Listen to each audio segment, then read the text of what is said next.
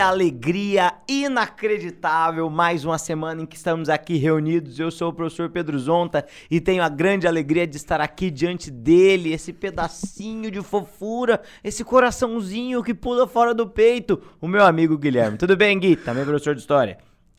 ah, oi, gente, tudo bem?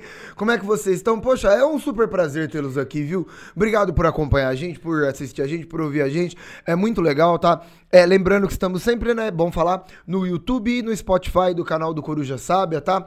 E esse episódio aqui de atualidades do Coruja Sábia é muito interessante, é muito legal. Dividir esse espaço com meu amigo Pedrinho é muito interessante. Eu sempre aprendo muito com você. E, e divertidíssimo tá aqui, né? Divertidíssimo tá aqui. É, apesar de que geralmente notícias trágicas nos acompanham, um podcast de atualidades, é. é. legal falar sobre isso, legal aprender, legal pensar sobre tudo que está acontecendo no mundo. E temos assunto interessante hoje, né, meu amigo Pedrinho? Muito, temos assunto interessante. Muito interessante em relação a isso, é, sobre, né, o assunto sempre é muito difícil. É, eu penso assim, qual que é a alternativa? Não saber sobre o que está acontecendo. E entre não saber e saber, por pior que seja a realidade, eu hum. prefiro saber a realidade, é. né? Então, é isso. É, acho que... É, viver na ignorância vai te fazer mais feliz, é, né? Mas... Vai, vai, mas, mas a longo é prazo. A longo é, prazo. então vamos lá. Bom, notícia de hoje é uma notícia muito interessante, já num sentido de uma notícia que a gente já leu aqui um tempo antes, mas vamos lá, Gui, lê Total, pra gente. Total, né? Interessante muito, falar muito. sobre isso. Bom, vamos lá. É, da Exame, beleza? Uhum. Manchete da, da Exame. Perfeito. Bom, candidata da extrema-direita Giorgia Meloni tem vitória histórica na Itália. A líder do partido Irmãos da Itália, Fratelli da Itália, uhum. celebrou o resultado sem precedentes obtido e tentou tranquilizar os eleitores que não votaram em seu partido. Interessante, hein, Pedro? O que você tem para falar sobre isso com a gente aí? É, essa notícia, né, que é uma notícia dessa semana, inclusive, né? Você, de agora, é, né? De agora. De agora. De agora, desse final de semana é. que isso apareceu. É, essa notícia é uma notícia particularmente muito interessante pra gente, é, e ela vai aparecer muito no noticiário por uma razão muito específica, tá? A gente já vai falar já um pouco do Fratelli d'Italia, como que é um partido da extrema-direita, o que, que significa extrema-direita italiana e tudo mais. Mas antes da gente chegar nesse nível da, da análise, a coisa é, por que, que essa notícia faz o noticiário? Por que, que os noticiários falam tanto dessa questão da ascensão eh, desse partido, que tem muita gente falando que é um partido pós-fascista, muita gente falando que é um partido neofascista, não só porque a Itália é o berço do fascismo, e aí isso tem uma, um peso, né? Uma coisa é falar de um partido neonazista, outra coisa é falar de um partido neonazista alemão, Total, uma coisa é falar é. de um partido fascista, outra coisa é um partido fascista italiano. O peso é muito maior. Mas tem a ver principalmente, Gui, com o fato de que a Itália ela é uma das fundadoras da União Europeia, perfeito? E da mesma maneira que a gente falou lá atrás sobre a história da França, sobre as eleições francesas, por que, que as eleições francesas estão sempre na pauta quando a gente fala das eleições? Porque a França também é um desses membros fundadores da União Europeia. E aí, por que, que um partido da extrema direita ele sempre tem um peso assim quando a gente pensa o mundo? Porque no geral essa extrema direita é eurocética.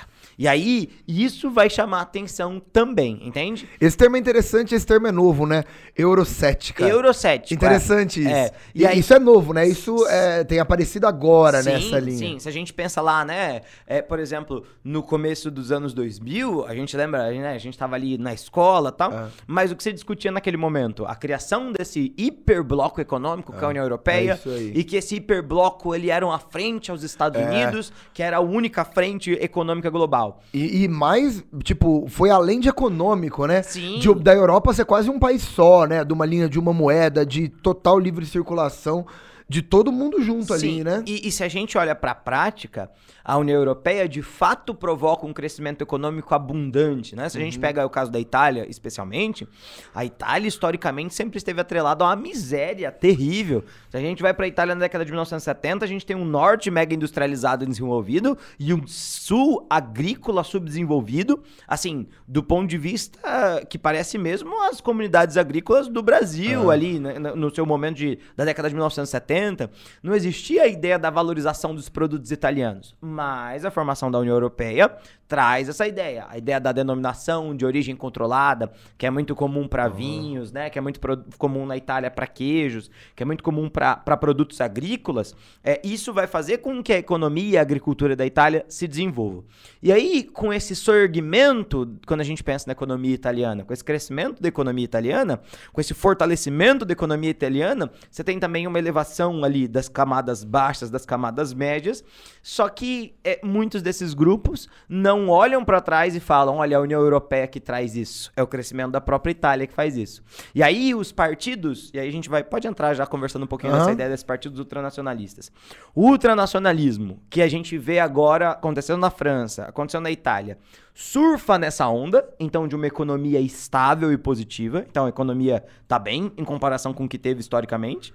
Não é o auge da economia, porque quando a gente pensa, os preços têm subido por conta das questões com a Rússia e tudo mais, da alta do, do petróleo, dos preços mundiais, mas também se acompanha nesse momento um problema, pelo menos visto por essas pessoas, que é o problema das imigrações. Então, já já a gente vai falar de quais são os pilares dessa extrema-direita italiana, mas a ideia é, olha, parece que nesse momento em que a coisa econômica não tá tão bem, há uma ameaça constante de que essas pessoas venham de fora da Europa e tomem os nossos empregos, sabe? É, e isso tudo acaba fazendo parte desse cenário, certo, Gui? É, é, é impressionante como a, a ideia de uma direita direita na Europa, ela está muito associada a uma ideia nacionalista. Sim. E essa ideia vai carregar tanto esse, esse pezinho, pezinho ou pezão, né?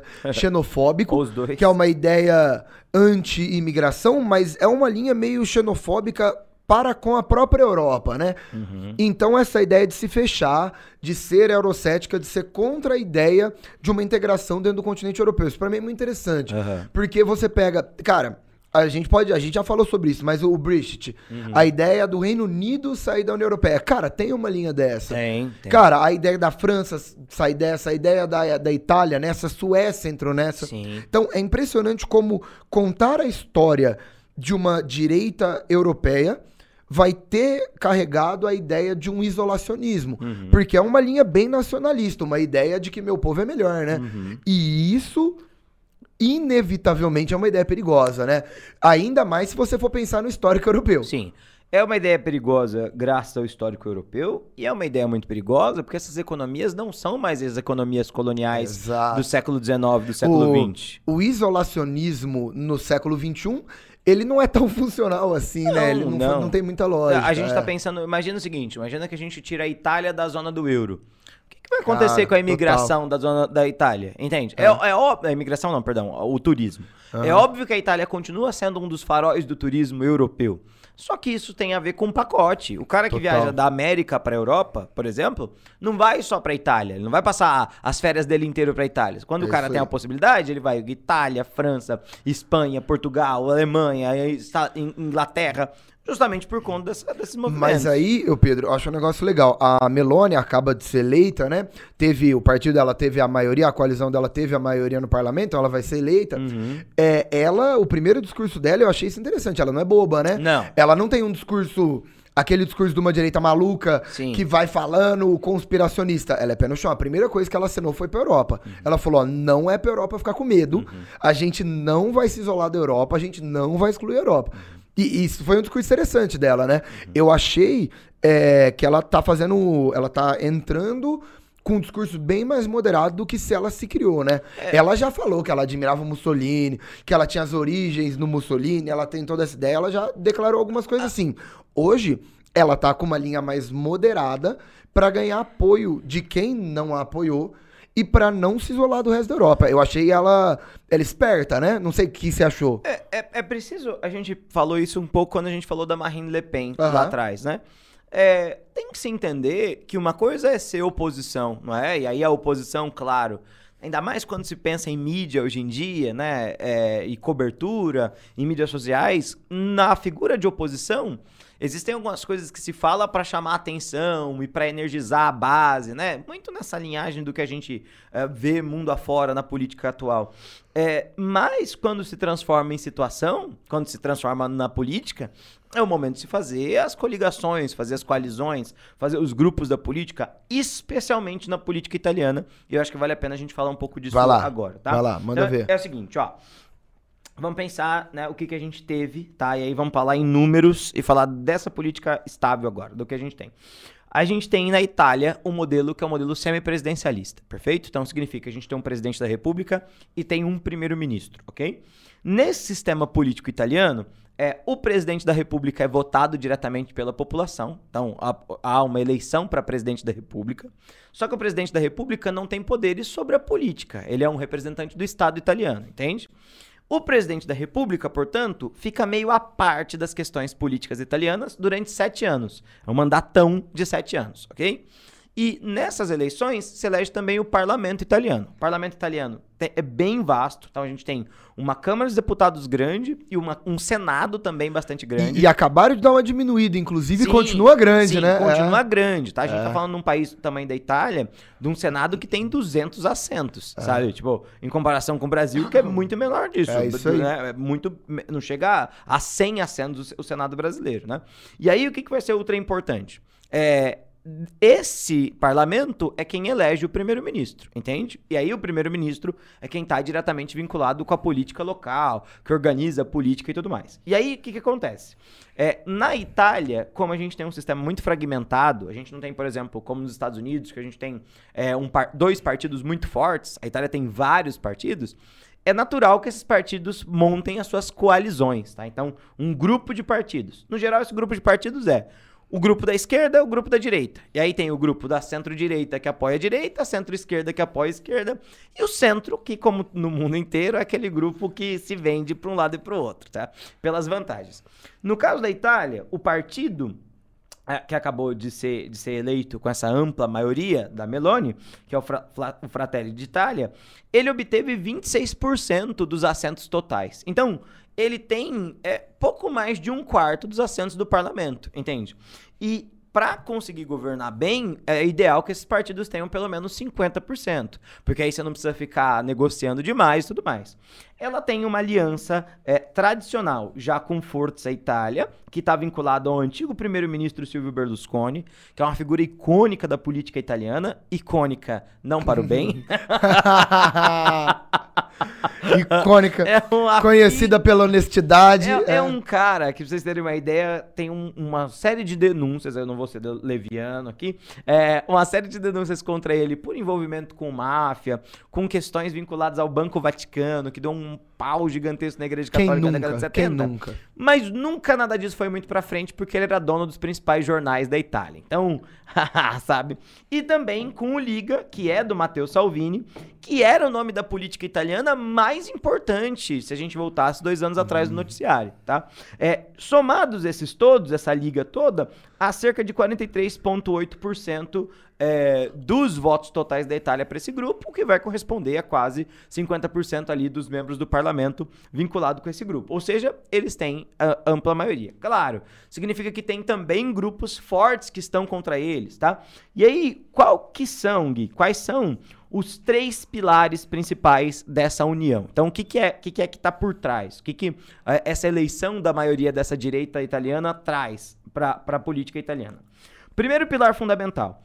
O Liga, que é o partido do Matteo Salvini, inclusive ele ficou muito famoso enquanto ele era ministro do interior, que é tipo o ministro da Casa Civil lá da Itália, é, ele é o cara, esse partido é o partido que defende profundamente as políticas anti-imigração. Então, esse é um elemento fundamental que dá vitória para esse grupo. Então, essa política anti-imigração tem muito a ver com o medo. Então, ó, veja, esses muçulmanos, né? Então, na Itália, que é um país muito católico, esse povo, principalmente muçulmano, vem para a Europa e isso perde as bases da nossa Europa. Isso faz com que a gente perca a nossa característica cultural. Essas pessoas vêm para cá para roubar os nossos empregos, tá? E aí, de novo, isso tudo tem a ver com essa visão ultra preconceituosa em relação ao imigrante, de que ele não abraça a nova cultura, de que você não hibridiza hibridiza a nova cultura. É muito curioso a gente ver a Itália falando isso, tá? É. Porque se não tivesse imigração italiana, esse programa aqui não existiria, basicamente, sabe? Metade do Brasil e 80% do estado de São Paulo Exato. não existiria. E é no mínimo bizarro Pedro, e, é, tipo e é, é, importante também, e uh, pesando a discussão,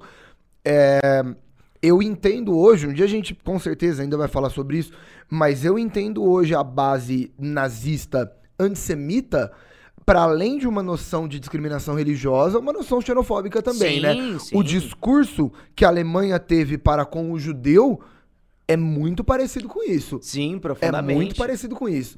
Então, a, a, xenofobia é um negócio muito sério, sim, muito sério. Sim. A gente tá falando disso para cair numa política de ódio, de extermínio, de perseguição. É, é, é realmente perigoso. É, e aí combina isso, Gui, uma coisa que eu tava pensando no caminho para cá, inclusive.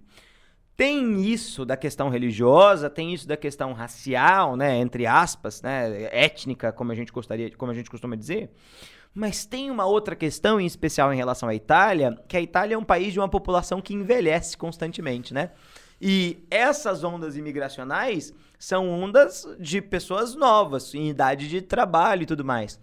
E há um pouco desse medo do eles vão substituir a gente. Consegue entender? Né? Como, como se fosse automático, assim. E não é assim que as coisas funcionam. A gente está pensando de uma nação é, é, que se mescla. Vou te dar um, um, outro exemplo muito curioso que eu ouvi há pouco tempo.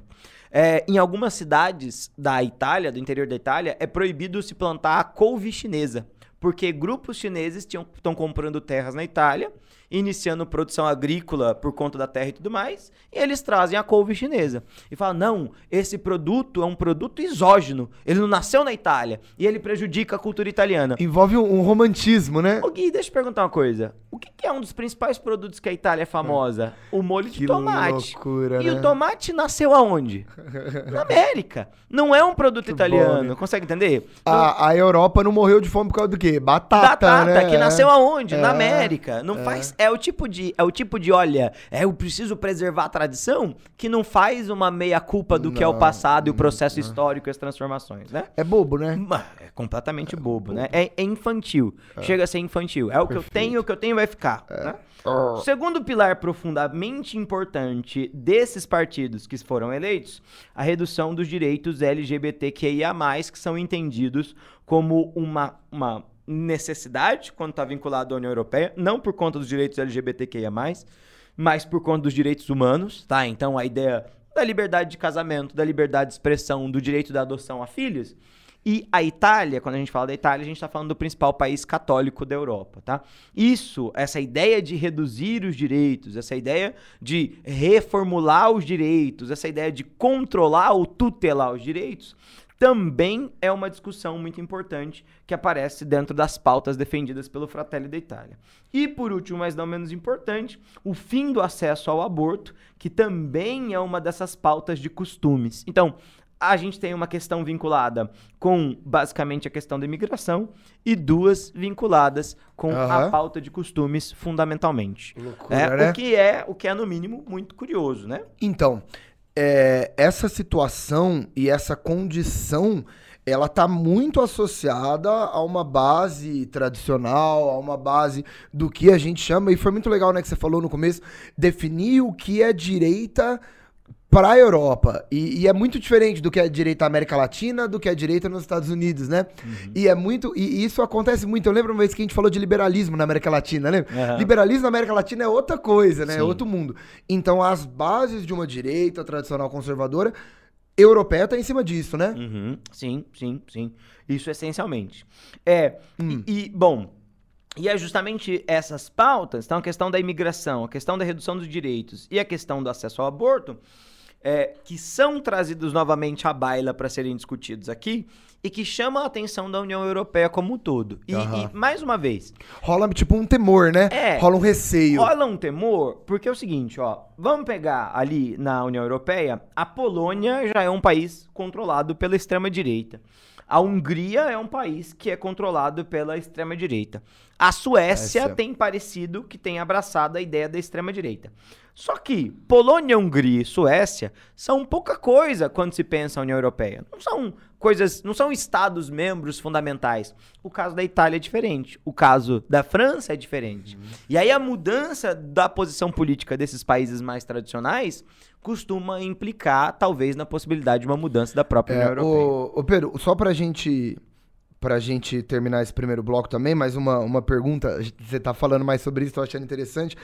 É, uma, uma linha de uma lógica de extrema direita do mundo inteiro é, é essa ideia desse globalismo, né? Sim. É esse medo, né, de uma união, de um projeto que o mundo todo tem e que esse planeta unido é cheio de teorias das conspirações, né? uhum. né? Então a ideia de um isolacionismo, de uma defesa do meu país, é, do meu benefício, em contradição, é, em reação a uma ideia coletiva, é uma tendência do, do globo? Você entende isso? Tipo, é uma pergunta, assim, no sentido que eu, eu vejo ao longo né, do, de 2015 para cá sim, no mundo sim. uma tendência menos colaboracionista e uma tendência menos coletivista. A, a, a, Fa faz sentido? Faz sentido. No sentido nacional. É, é assim, né? É, a, a coisa, eu, na minha cabeça, né? E aí, de novo, é, eu, eu pensando sobre isso. Eu penso que a grande vantagem das teorias da conspiração é que, ao contrário da vida real, elas fazem sentido, né? A vida real, ela quase nunca faz sentido, enquanto as teorias da conspiração vão pegar uma série de coisas e falar: nossa, tá aqui a prova disso, disso e daquilo.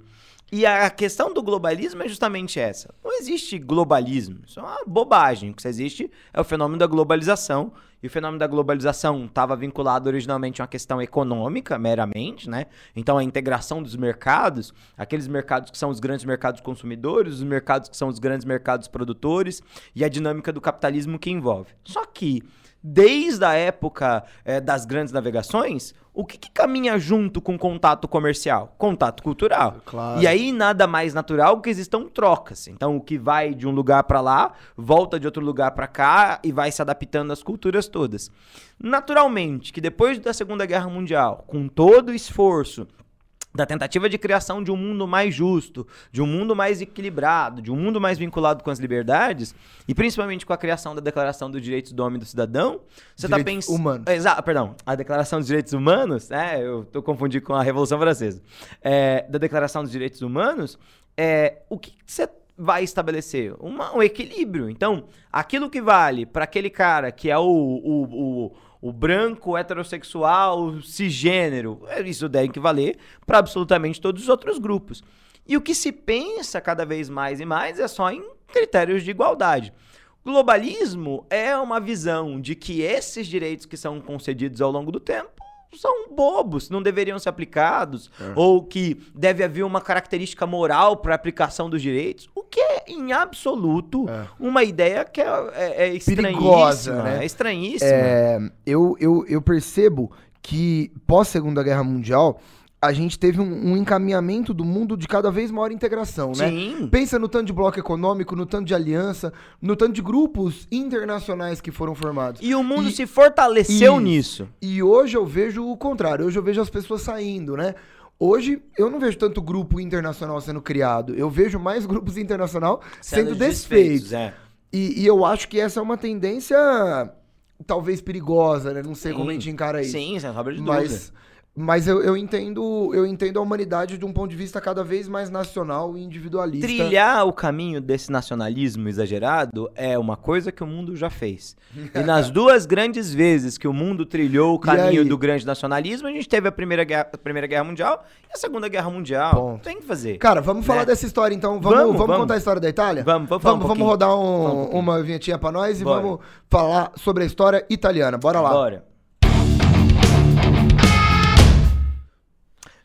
Eu, é? eu tô aqui. Eu? Bom, Quer que eu fale? Gui, ó, seguinte. É, então a gente falou um pouquinho dessa ideia da Itália, da política italiana hoje, assim. Mas não é de hoje que a Itália teve um movimento ultraconservador ou coisa parecida que tenta restaurar uma nação italiana. Da onde vem a ideia de que uma Itália não estava tão restaurada e o que, que esse movimento propôs? De, de resgatar as glórias do grandioso Império Romano, né? ah, né? Ah. É, bom, gente, vamos lá. Então, o negócio é o seguinte, ó. Primeira coisa que a gente precisa lembrar: a Itália é um país de formação, de unificação tardia dentro da Europa. Isso é muito famoso, né, nas aulas de história. Porque enquanto que a maioria dos reinos é, europeus são formados naquele contexto de Baixa Idade Média, começo de Idade Moderna, a Itália e a Alemanha não se formaram. A Alemanha passava por um império estranho, né? Por uma federação, um império federativo maluco, que era o Sacro Império Romano Germânico. E na Itália tinha um problema mais sério ainda, que era uma península toda recortada, inclusive com territórios da igreja, com territórios do Império Austríaco, com territórios que, apesar de serem de nação italiana, não se davam bem, né? De novo, o Pedro falou que é muito interessante, a história da Itália é um norte burguês liberalzão e um sul pobre, com ideais populares, sociais, que, e eles nunca se bateram. Somente em 1861 que é proclamado um, rei, um reino chamado Itália, é, e ainda um reino com, sem algumas partes, faltando lá a região da Veneza, que estava na Áustria, faltando os estados papais. Isso é complicadíssimo, né? Imagina, você quer formar uma Itália, que me, o meião da península pertence ao Papa. Você tem norte, mas você não tem nem é, o extremo sul, nem o centro. É. E aí, o meião dessa Itália que pertence ao Papa, e eu tenho que tirar essa terra do Papa, sendo que a população italiana é católica, né? uhum. né? Então, é, é cheia de complicação a história da unificação italiana. Mas ela se forma, a Itália nasce no, nessa segunda metade do século XIX como uma monarquia parlamentarista, beleza? O reino que liderou esse processo foi Piemonte, né, lá de Turim, e o Vítor Emanuel II, da Casa de Savoia, ele inicia a história italiana, pelo menos no sentido de ter um Estado, beleza? Bom, essa Itália, ela nasce muito próxima da Alemanha. A história italiana é uma história muito irmã da Alemanha, porque, de novo, os dois países se formaram no mesmo contexto. E quando eles nascem, eles já fecham uma série de alianças. Tanto é que, inicialmente, na Primeira Guerra Mundial, a Itália está do lado da Alemanha. A Itália muda de lado, beleza, ela vai ter alguns problemas com o Império Austro-Húngaro, é, vai pro lado da Inglaterra. E a Itália, olha que interessante, ela sai da Primeira Guerra Mundial como vencedora, mas ela não ganhou as vantagens e os prêmios dos vencedores. Então foi uma vitória meio frustrante, né? Uma uhum. vitória meio frustrada. E a Itália, após a Primeira Guerra Mundial, não caminha bem, como a maioria dos países europeus. Gente, só para você ter um, um norte aí, a história da Primeira Guerra Mundial é a história do início da decadência europeia, tá? Até a Primeira Guerra Mundial, quem manda no mundo é a Europa. Uhum. Desde as navegações e desde os grandiosos impérios. Aí teve Primeira Guerra Mundial, essa Europa não é mais a mesma. E a Itália entra nessa. Bom, vamos lá. Primeiro, a Primeira Guerra Mundial determina a crise do liberalismo. A ideia de um Estado mínimo, de um governo burguês e liberal, que o Estado não vai intervir e essas grandes empresas sozinhas vão crescer. Isso entra em crise. Segunda coisa e mais importante de todas, o pós Primeira Guerra Mundial também é o momento do início da ascensão soviética, da formação da União Soviética e do início desse sonho socialista no mundo. Gente, presta atenção. Ao longo do entre guerras, basicamente todos os países do mundo viveram a formação de partidos comunistas. Não sei se você concorda comigo. Sim, sim. A história dessa entre a Primeira e a Segunda Guerra o planeta uhum. vê movimentos socialistas se formarem, no uhum. Brasil, inclusive, uhum. né? No, uhum. do, no, governo constitucional do Vargas, é famoso sim, isso. Bom, o que, que vai acontecer, gente? A Itália, após a Primeira Guerra Mundial, entre 1918 e 1920, vive um, dois anos de muita expansão socialista. Muita expansão socialista mesmo, tá bom? Trabalhadores tomando fábricas, projetos de formação de partidos comunistas socialistas, o anarcossindicalismo é muito forte na Itália. Tanto é que no Brasil, quando tem o movimento da greve geral, é, anarco, é anarcossindicalista, uhum. porque são imigrantes italianos. Sim. E aí essa Itália começa numa onda forte para o comunismo, ao mesmo tempo que o liberalismo entrou em crise. Uhum. Pedro, temos um problema. Sim. O liberalismo, que era a solução capitalista, está em crise. E o socialismo não para de crescer no mundo. Uhum. É necessário uma força ultra poderosa e centralizada para bater de frente com essa expansão comunista. Uhum. É aí que nasce a ideia dos governos fascistas. E, incrivelmente, a Itália é o primeiro país do mundo a ter isso. O termo fascismo é italiano. Vem do fascio, né? Que era uma arma simbólica lá do Império Romano, que significava a união do povo seguido por um grande líder. E em 1919 é fundado o PNF, né, o Partido Nacional Fascista, liderado por um rapaz chamado Benito Mussolini, uhum. e que ganha muito apoio dessa linha conservadora, dessa linha religiosa, dessa linha de grandes empresários dentro da Itália. Por quê? Por, por conta das mesmas ideias que a gente estava falando agora. Desse medo de comunismo, desse medo de socialismo, desse medo de imigrante.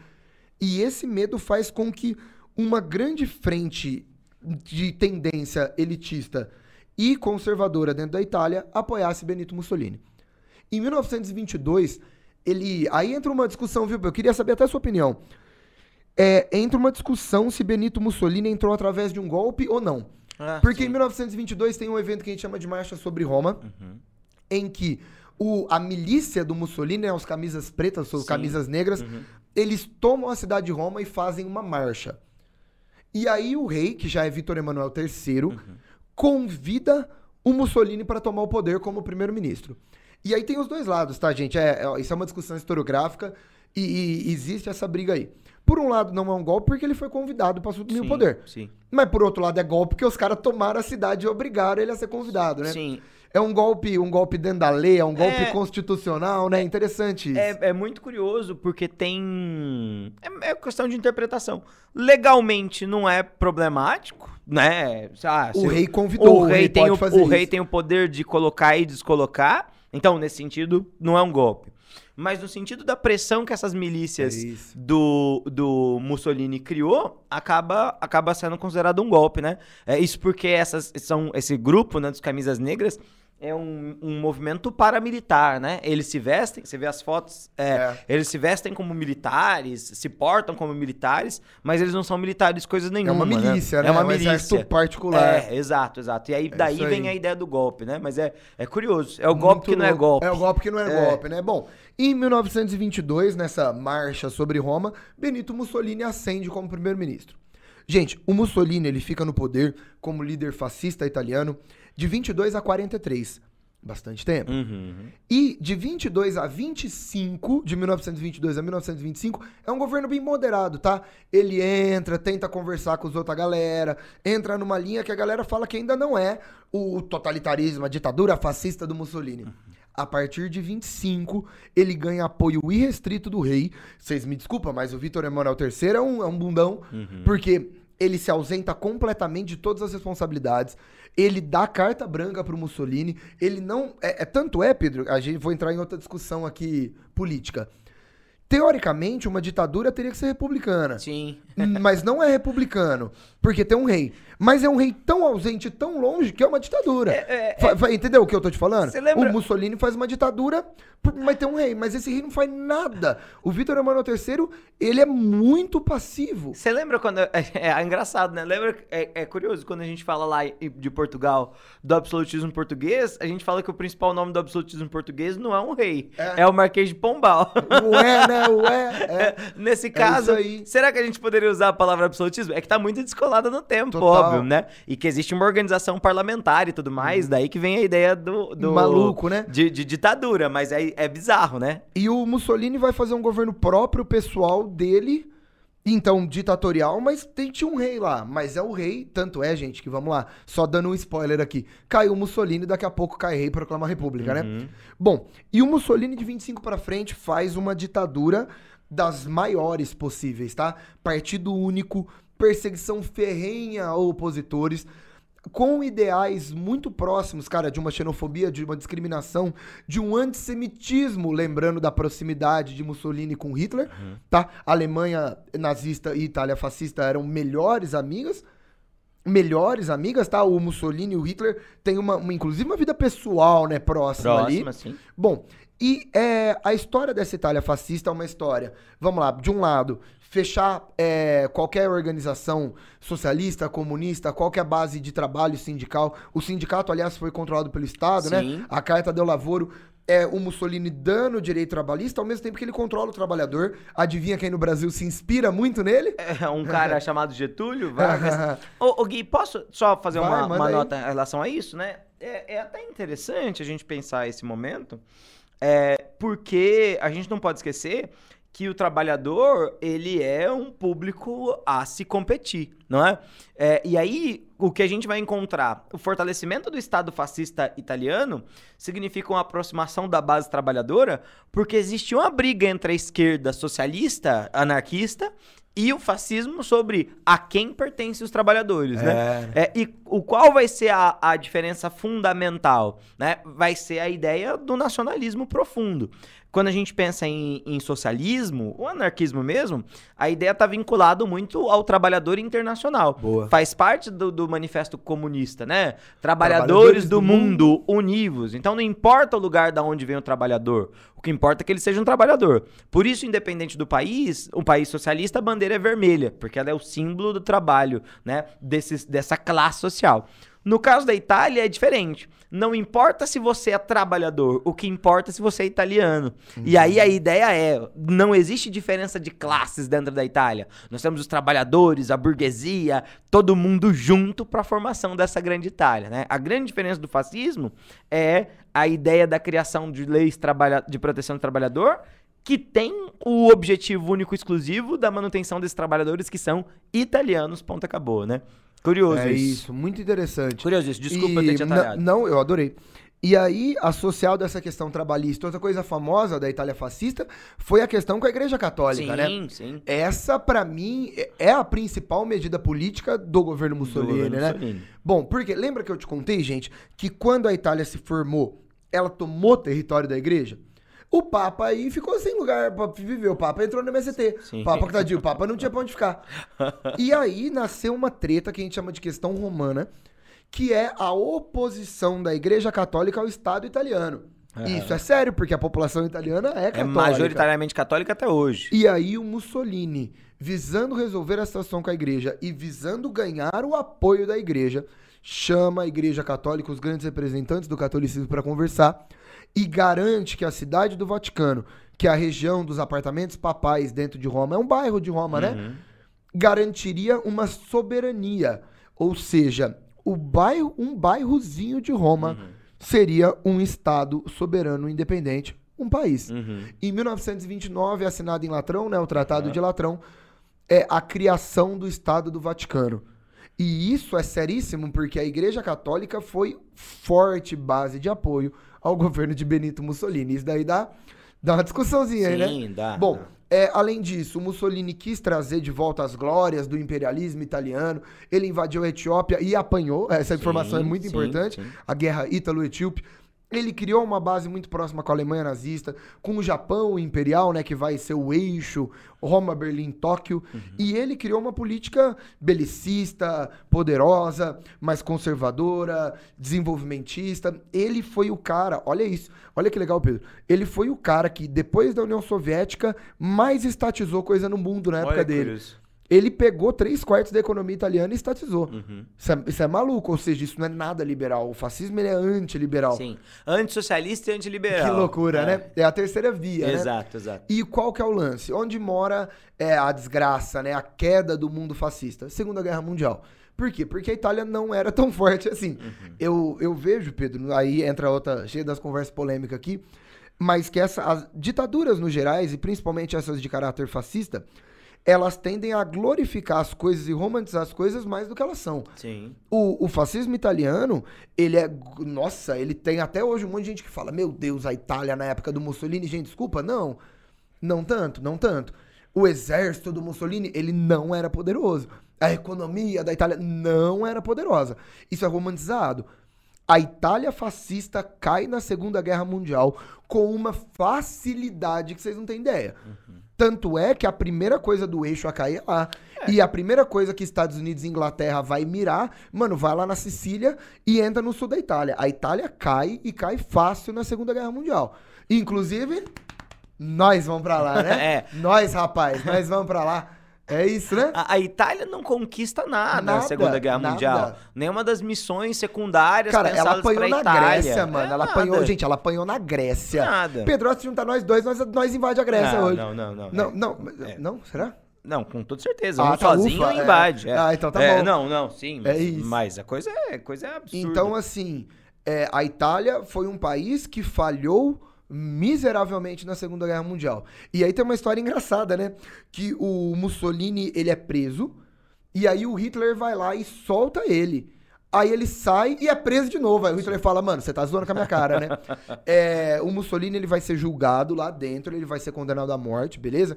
Ele é executado, tem a foto dele famosa, né? Sim, dele é. de ponta cabeça, assassinado. O, o, que marca, né? Ele é linchado em praça pública. Ele é linchado em praça o, pública. O que marca o tanto que a população detesta naquele é. momento o fascismo.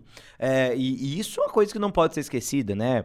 O movimento antifascista italiano foi muito forte durante todo o período é em que existiu o Benito Mussolini. Mas, de novo, parte muito de uma ideia romântica dessa unidade, né? É, a coisa que a direita constrói melhor que ninguém é muito essa ideia romântica da pátria, de lutar pela pátria, pela manutenção da pátria, a pátria dos meus pais, a pátria dos meus avós, esse grande mundo romano, é, né? É isso, e, é e isso. vai ser muito forte no discurso fascista ali. É isso aí. É, dissolvido o governo fascista, né? A Itália vai passar por uma fase política né? É, de, é, isso é, é interessante, de, né? De, de, de, centrismos e de esquerdas. E, e aí, Pedro, fazendo a, a minha pergunta e passando a bola para você.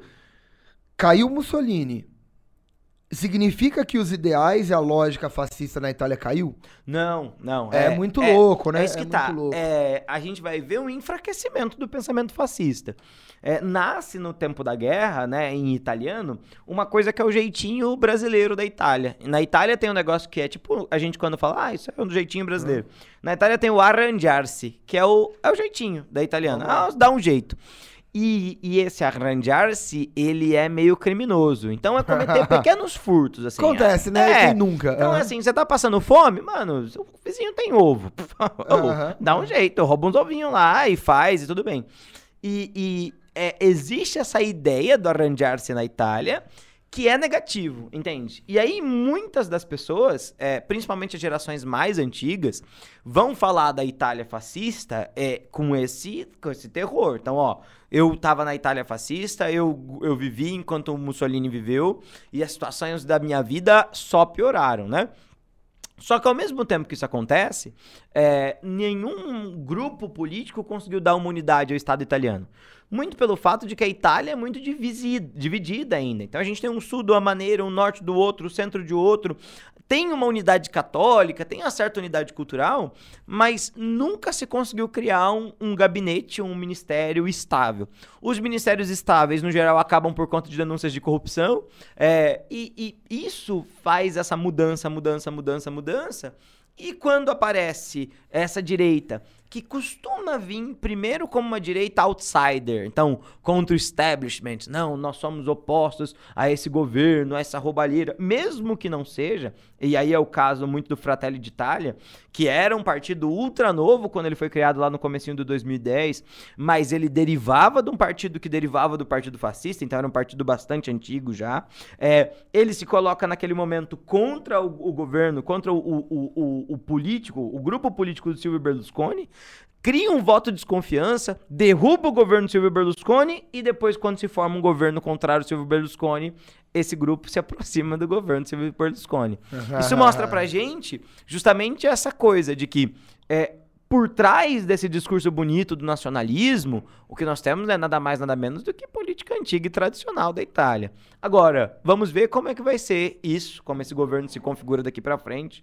Já vou avisar para vocês, se esse governo se formar essa semana ou até semana que vem, no geral, os governos italianos não duram mais do que um ano, tá? E aí... Cara, é... isso é maluco, né? Você me passou esse dado. Como é, que é o negócio é, aí? São 70 e... e... 6, 76 anos... anos de república, república, e quantos governos? 67 governos. 67 governos, ou seja... Que loucura. Os governos duraram um ano e um mês, né? É isso. louco, né? É, é. A história, gente, a história dessa República Italiana, né, é de 46, né? Isso. É, então cai Mussolini, três anos depois cai a monarquia do Vitor Emanuel III, que falei, né, bem, bem passivão com tudo que estava acontecendo. E aí a gente vai ter uma série de, de uma base república semi-presidencialista, parlamentarista, que não consegue se manter. E aí, Pedro, a gente vai falar muito dessa questão de influência de crime organizado, uhum. da máfia. Uhum. O, o, Berlusconi, você deixou claro, né? O tanto que ele estava envolvido sim, em, sim. em rosco aí dentro. Gente, em 46, remanescentes fascistas criaram o MSI, né? O Movimento Social Italiano da Direita Nacional. Uhum. E, e a Meloni, ela tem uma origem nesse MSI, que é o resquício do fascismo. Uhum. Então, a República Italiana é uma das mais instáveis do, atualmente falando da história europeia, né? É. Do mundo europeu. É. é uma república. É, o que é curioso, né? É, Instável é. aqui não significa que ela vai acabar com ditadura ou coisa parecida. Uhum. Instável aqui significa que ela não se mantém, não tem uma discussão, não tem uma é. política prolongada ou coisa parecida. É, e isso é sério, porque, poxa, se você estabelece um mandato e esse mandato nunca acontece. É. Cara, o Brasil já passou muito por isso, né? É. Cara, pega na história da República Brasileira da, qual seria a porcentagem de presidentes que com, começou e terminou um mandato perfeitamente bonitinho. Isso é sério. É, isso é sério. sério. Então, a história da República Italiana é uma história ainda instável. A Meloni entra agora e a gente vai ter que ver o que, que espera, porque, de um lado, o discurso dela é um discurso que ela sabe, sabe ser moderada mas ela tá, cara, ela representa um negócio complicado na história italiana. Foi muito legal que você falou, é diferente o fascismo em outro lugar, é o fascismo, o neofascismo na Itália. Na Itália Isso, é. esse peso é diferente. e, de novo, a tradição dessa República Italiana, em 76 anos, 67 governos passaram por ali. Será que o dela dura? Vamos ver. Será que o dela dura?